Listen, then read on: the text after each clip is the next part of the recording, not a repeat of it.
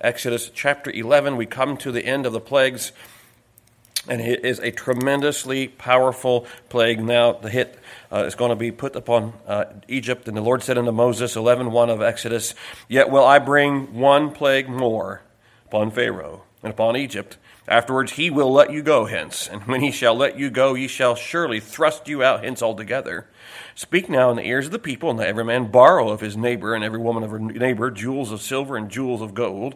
And the Lord give the people favor in the sight of the Egyptians. Moreover, the man Moses was very great in the land of Egypt, in the sight of Pharaoh's servants, and in the sight of the people. What a change for Mr. Moses.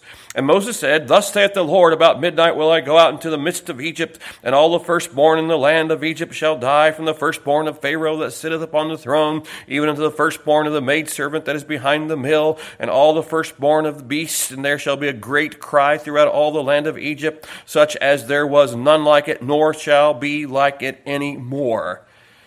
But against any of the children of Israel shall not a dog move his tongue against man or beast, that ye may know how that the Lord doth put a difference between the Egyptians and Israel.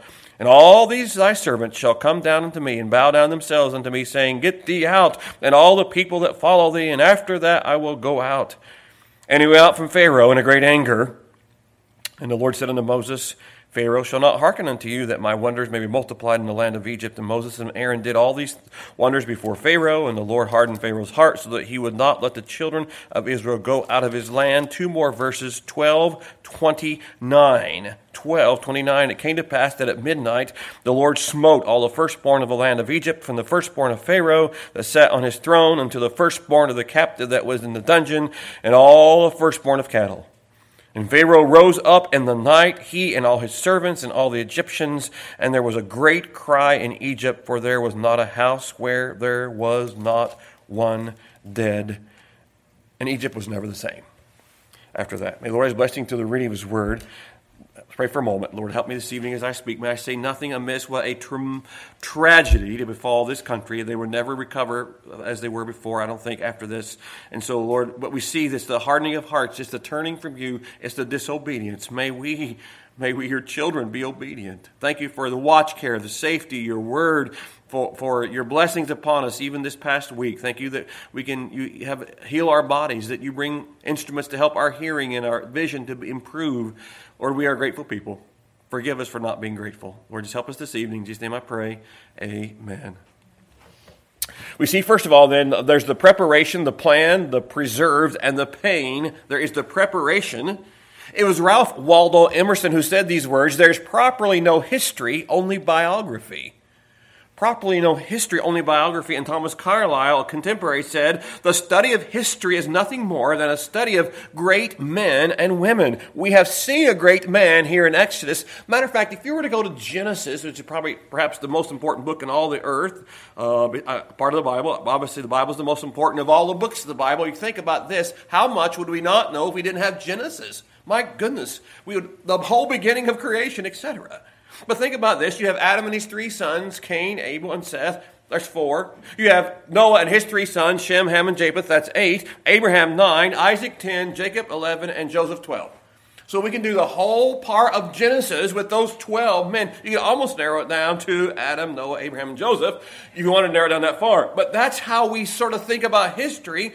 And in the, the uh, uh, era was this. And in music, you think about the composers, Bach, Handel, Vivaldi, and then you get over to the classical, Mozart and Haydn, and then you go to the romantic, you got Beethoven and Brahms, etc., right into the impressionistic, and then you got the new, uh, and the, beyond that, it's not worth listening. A lot of it's not worth listening to. But we find that's that's how we associate, and there's years, but people, people, and Moses excels in this chapter, these two chapters, in obedience. So under the preparation, I see the last in verse 11 1, and I will bring one plague more. Now, this word is different than the previous. This word was first found in Genesis 12 17, where the Pharaoh's house was plagued because of Sarah. And now, again, at the end, it's, it's going to have the same word, a different Hebrew word. It really means, talks about the, the plague would directly fall upon Pharaoh, who would lose his firstborn, but it fall on all the families and all of the animals. I was thinking just this if it's the firstborn, how many husbands? How many wives are going to die? Because I was thinking about, well, she's six and I'm two, so we would be saved. My brother, my uh, both he and his wife both might. I don't know. My brother was the first. I don't know about her, his wife. She was the first one in her family. I don't know. But it would be a devastating, even if it wasn't that far along. Perhaps it was, I don't know. It could be more delineated than that. But I'm telling you, this would have wiped out, in large part, the Egyptian ability to be a, a worldwide power. It says later on in the verse at the end, he's going to surely thrust you out hence. Pharaoh would drive out vigorously out Israel. Get out, leave. He was, I'm sure he was, uh, we see he's, he's quite angry, going to be angry about this. Just let them go, expel them. It's expulsion by compulsion. Expulsion by compulsion. Go. He's promised before, but now I want you to go. And all together. Remember, if you take just your flocks, or just your little ones, or just the men, no, this time they're all going. It's all or none, and they're all, all together. They are going. You have to be ready. Israel had to be ready. And then, chapter 12, next time, we're going to see where they were going to prepare themselves, have their bags packed, if you would, and have the meal ready, etc., and be ready to leave when God says go, be ready to go.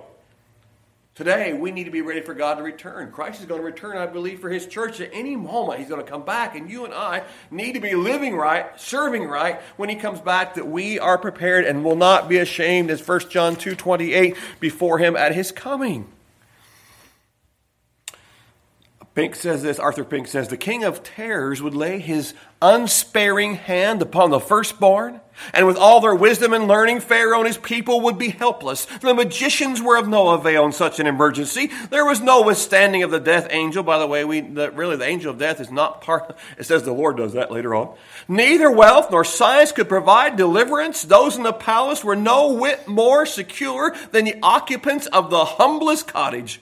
Long suffering God had surely shown himself, but now his holy anger was to burst forth with irresistible might, and bitter and widespread would be the resulting lamentation. End quote. God's going to burst forth upon his people. And I tell you, in the tribulation time, God's going to burst forth upon a humanity that rejects God still, so that Israel will come to receive Christ as their Messiah. The preparation involved the last. In verse 2, I see alone not really alone, but we're going to call it alone because it goes with last. Two L's there together. Speak now in the ears of the people. Verse 2 Let every man borrow of his neighbor, and every woman of her neighbor, jewels of silver and jewels of gold. Let every man borrow. Now, however, in light of this word, uh, it's used later on. It's the idea in Exodus 3.22, 12.36, spoiled. That's what they're going to, they're going to spoil the Egyptians. You say, pastor, that's so wrong because Listen, they've been there 400, 430 years being tortured and tormented and persecuted. I think they deserve something uh, because of that. Interesting, this same word, Hebrew word, was mentioned 168 times in the Old Testament, and 162 is rendered as ask, beg, or require. Septuagint gives it ask. Jerome's Latin Vulgate gives it as a request, and Luther's German translation renders it as demand, even. So likely the context was to ask with no intentions of returning. So if I hold up my hanky and you and your nose is running, and I and I give it to you, and you go.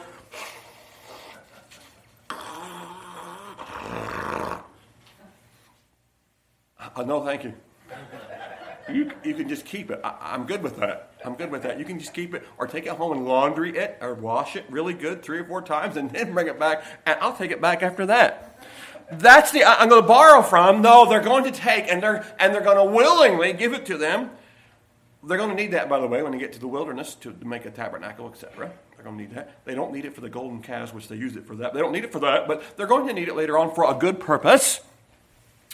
So since the Israelites were forced, says Criswell, to work through the years of bondage without compensation, God declared they should receive some fruit of their labor. Henry Morris agrees this was the Lord's just way of requiring the Egyptians to pay for all the slave labor they had been forcing upon the children of Israel for so long. Now it is time to turn around and give back.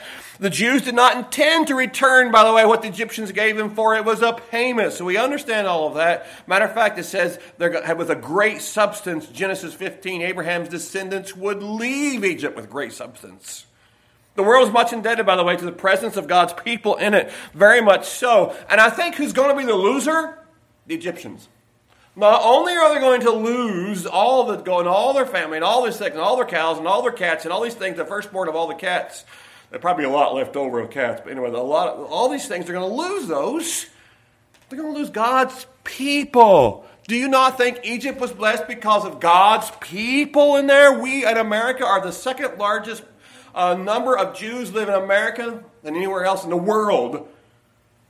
Do you think God has not blessed us because we have harbored and helped and facilitated and been on the Jewish side? Yes, I would say that. If there's, there's one remaining Jewish congressman, uh, if he loses the election this fall, then there'll be no Jewish congressman in the Congress, which has been in New York State. And so that's quite a, a first time ever. And so, but there still are God's chosen people. They need to repent just like we need to repent. America needs to repent. We understand that. But the, the, it's, the, it's the Christian people. The byproducts of Christianity are hospitals and orphanages and the caring of people.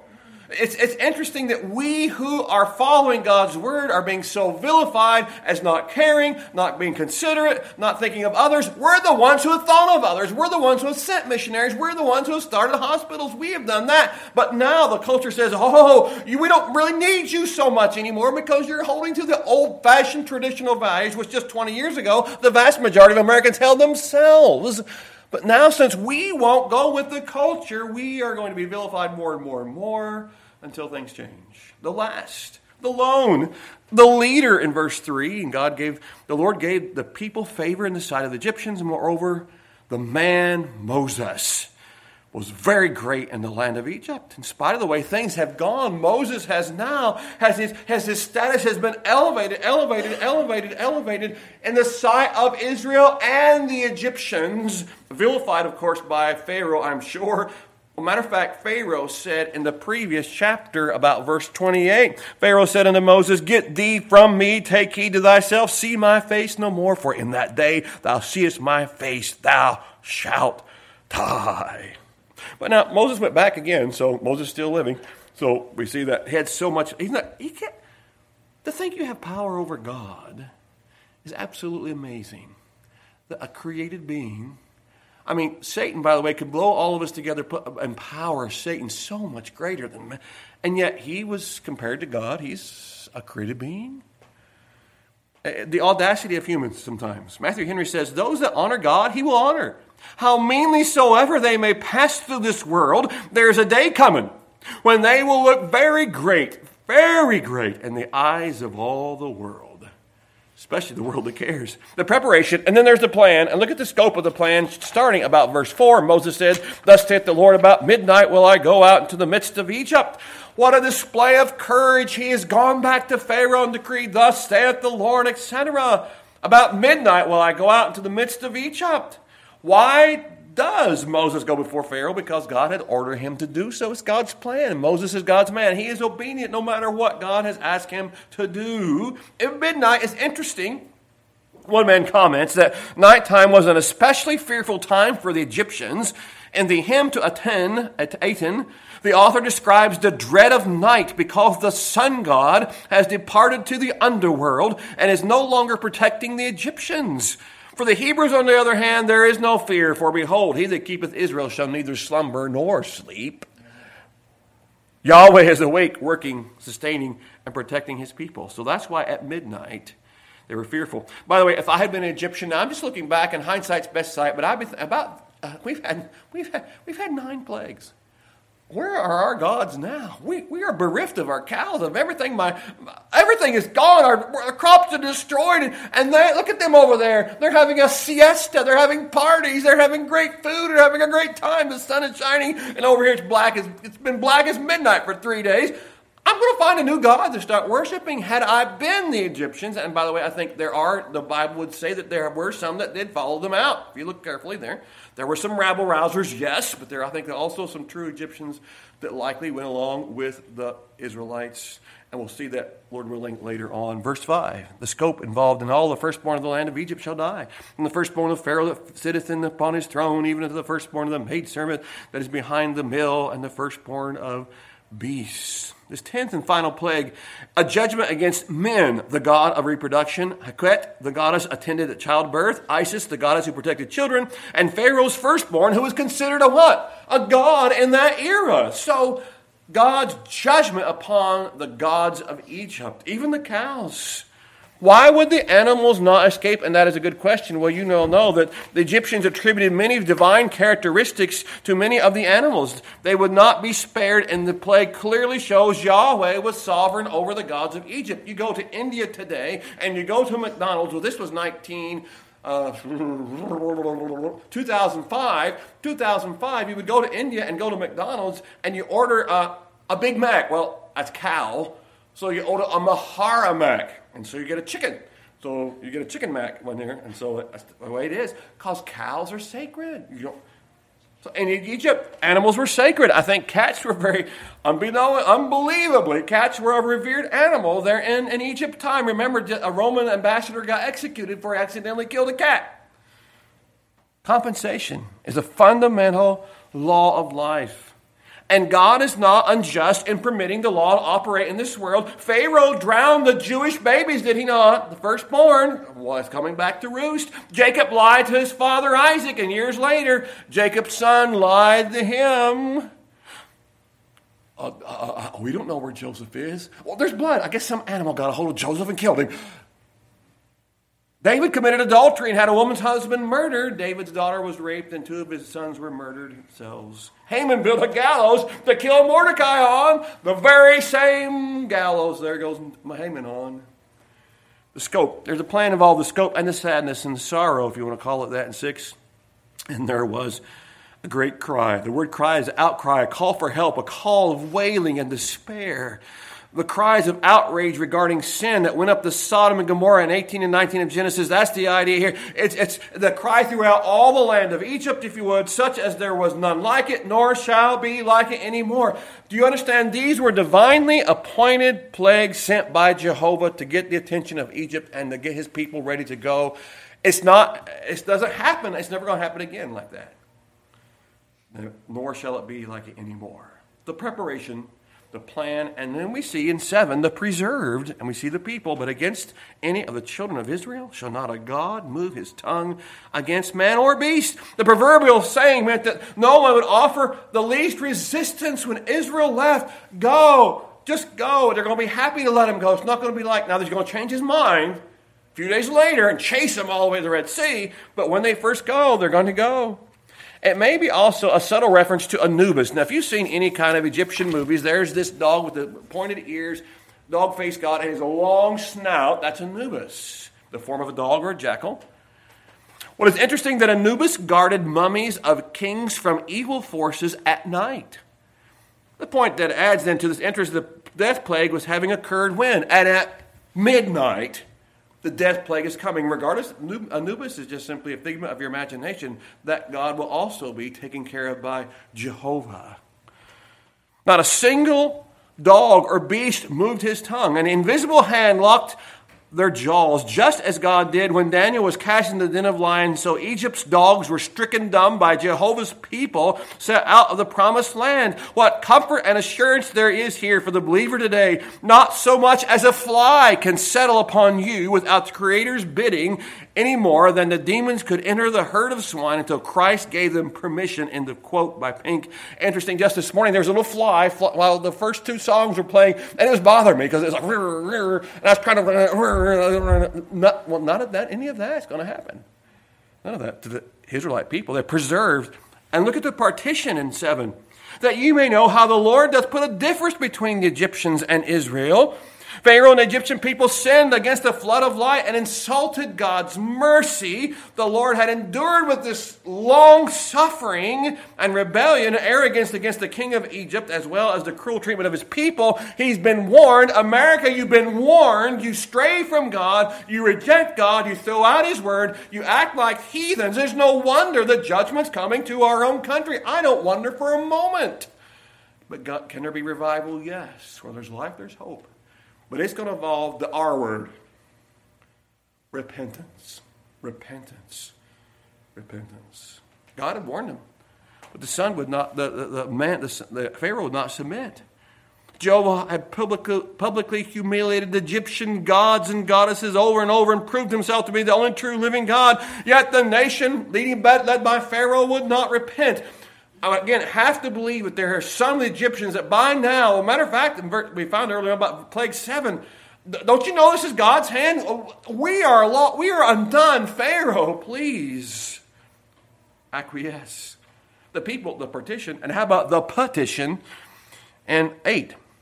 And all these thy servants shall come down unto me and bow down themselves unto me, saying, Get thee out, and all the people that follow thee, and after that I will go out. And he went out from Pharaoh in a great anger. Now, some people say we should, a Christian should never get angry. And if you disagree with those folks, they get angry at you, showing their own hypocrisy. But we know Scripture says there is a need for a righteous indignation when you see things that are going awry, when our own children are being it's, it's so much about, it's, there's so much on this side. It has nothing to do with the truth on this side. It gets so frustrating at times. And by the way, I think you can listen to too much news. I found that I, I enjoy it. I, I was listening to maybe three weeks. I listened to it uh, every day for a long time. And and I was listening to everything, and I found myself getting discouraged because things are so frustrating. And then I stopped and, and listening, and I told my wife, I said, I've not listened to this person for two weeks. She goes, and you're happier. And you're happier.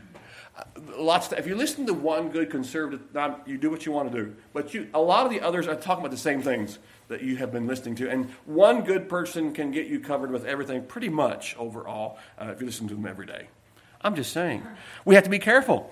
But the God is still yet in control. We get, we get angry at sin. Uh, uh, we can do that. Matthew Henry says, to be angry at nothing but sin is the way not to sin in anger. To be angry at nothing but sin is the way to not sin in anger. Why was Moses angry? Well, he had witnessed, witnessed the spiritual suicide of a soul and knew that this depraved man would carry his people into this disaster. Can you imagine? Moses may well have known some of these people still yet alive. It's only been uh, 40 years, 40 years. He probably knew some of them. Perhaps they were his teachers. And yet Pharaoh will not relent, and Pharaoh will not let them go, and some of them, he knows they're going to die, perhaps. And so he's angry that Pharaoh simply would not turn around, and the hardness of his heart, he was angry the people, the partition, the petition, and then there's a persistence under this, the preserved in verse 9 and 10.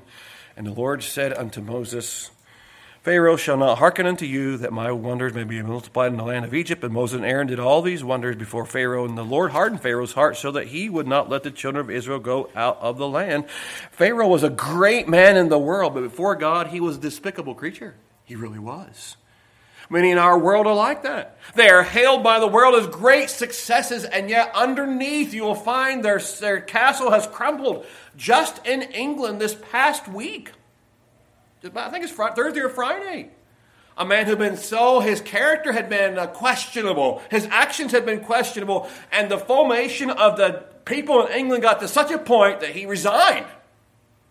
His cabinet was resigning around him. We will not work for a person that lives or does license. So finally he said, okay, I'm going to resign. Not immediately, but I'm going to resign. And, and, and the failures, it's, it's going to come home to roost. Your sins are going to be found out. They can't be hid forever. And it may not, you may even die in this world without the bad things you've done found out, but God knows and you will be held accountable. Take the world. Give me Jesus. Can you really say that tonight? Or are you serving for the world's acclaim, etc.? I trust we put our stakes down with Jesus for eternity. Surely, even the Bible says, surely even the wrath of man shall praise thee, Psalm 76:10. And Moses and Aaron did these things in the sight of Pharaoh, but God, Pharaoh hardened his heart, God hardened his heart, etc., and Pharaoh would not let them go. And for the last couple of minutes, let's look at 20, 12, 29, please the preparation, the plan, the preserved, and let's look at the pain in 29 of 12. And it came to pass that at midnight the Lord smote all the firstborn of the land of Egypt. Now, I tell you, if you're looking for the death angel, it's not there. The Lord smote the angel of death. I don't think the word angel, it says at midnight the Lord smote. Now, I have always thought it was a death angel, so maybe another passage you can find that. If you do, let me know. But it says the Lord smote all the firstborn of Egypt from the firstborn of Pharaoh that sat in his throne to the firstborn of the captive that was in the dungeon and all the firstborn of cattle. Guzik said that the plague was directed against two significant gods Osiris, the Egyptian god thought to be the giver of life, and against the supposed deity Pharaoh himself. The first, the loss of the firstborn among mankind would be extremely tragic to the Egyptians. Scripture says in Psalm 105 36, the chief of all their strength, Butler says, the law of primogeniture prevailed in Egypt as among most of the nations of antiquity. The monarchy was hereditary, and the eldest son was known as the Urpa Sultan Sa, or the hereditary crown prince. Estates descended to the eldest son, and in the many classes or cases, high dignities also. No severe blow could be sent to a nation if it were not to be annihilated, then the loss in each house of the hope of the family, the parent's stay, the other children's guardians and protector. You're talking about a devastation. We've seen some devastating plagues. This plagues, plagues. This is going to be awful, horrendous. It's the last one. We're going to say that it's like when you're doing the fireworks. Now, that's a positive thing. Wait, wait for the finale, the big finale. They shoot them all up maybe for like two or three, four minutes. All these shoot, and it's over. This is this is the finale, and they will not recover. A devastating plague, and was the worst one of all. But the more you sin, the worse the judgment. The pain involved the firstborn, also involved the feelings in 30. And the Pharaoh rose up at night, he and all his servants and all the Egyptians, and there was a cry, great cry in Egypt from the treasure of scripture knowledge. No people were more remarkable and frantic in their mournings, M O U R N I N G S, than Egyptians. When a relative died, everyone left the house, and the women with their hair loose and unclothed on top ran wild about the street. The men also, with their apparel equally disordered, kept them company, all shrieking and howling and beating themselves. What a scene of horror and distress must now have presented itself when there was not a family in Egypt where there was not one dead. So I think when it says here that there was a great cry, that's like a very understatement. I think they were probably just absolute mourning over the loss of their people. I was we were listening to Danny Boy on the way to church. And old Danny Boy, I was trying to ask, now, is that a person who's live, or is it passed already? Is that a flower? I'm not sure exactly who, who, who old Danny Boy was, but uh, you can listen to the words for yourself. But there was so much sadness. And by the way, when a person doesn't know Christ, there is sadness. There is sadness when they go pass. And finally, there's the fact in 30 for there was not a house where there was not one dead. Again, Butler says, throughout the, the plagues, we have seen this important truth of reaping what we have sown and being punished in the coin in which we have sinned. God purposely and wisely punished folk in the very place they have sinned, for such punishment is most suitable. It is suitable, for it often hurts the sinner where he has hurt others. End of quote. And that's it. We, we, we, that's why we say the chickens come home to roost over and over. What you have done may circle back around to, to, to, to bite you in the end. We, we find that to be true. And here, in no less case, it is suitable that it helps the sinner to see why his suffering for, in the judgment, for it points to the sin that is being judged. For so killing the Israelites, God's firstborn Pharaoh in Egypt were judged by having their firstborn killed. We must realize that if we sow weeds in our yards, we're going to have weedy yards. I mean, that's the way it's going to be over yards. Now I wish that my beans were a little more. I sowed beans and I got some beans on them. At least they're not apricots on them, but I wish they were a little bit more. Mm, I'm just not sure. I've been. I think about this quite often. I was telling my wife. I, I think that it's my raised garden plots. Just they don't go all the way down to the ground because I put grass in the bottom and it's not good soil. I have a lot of excuses, so I'm, I'm trying to figure this out. But we cannot sow to the wind and expect to have a good crop. If we sow to the wind, we're going to reap the whirlwind. America, let's wake up to fact that we need to change.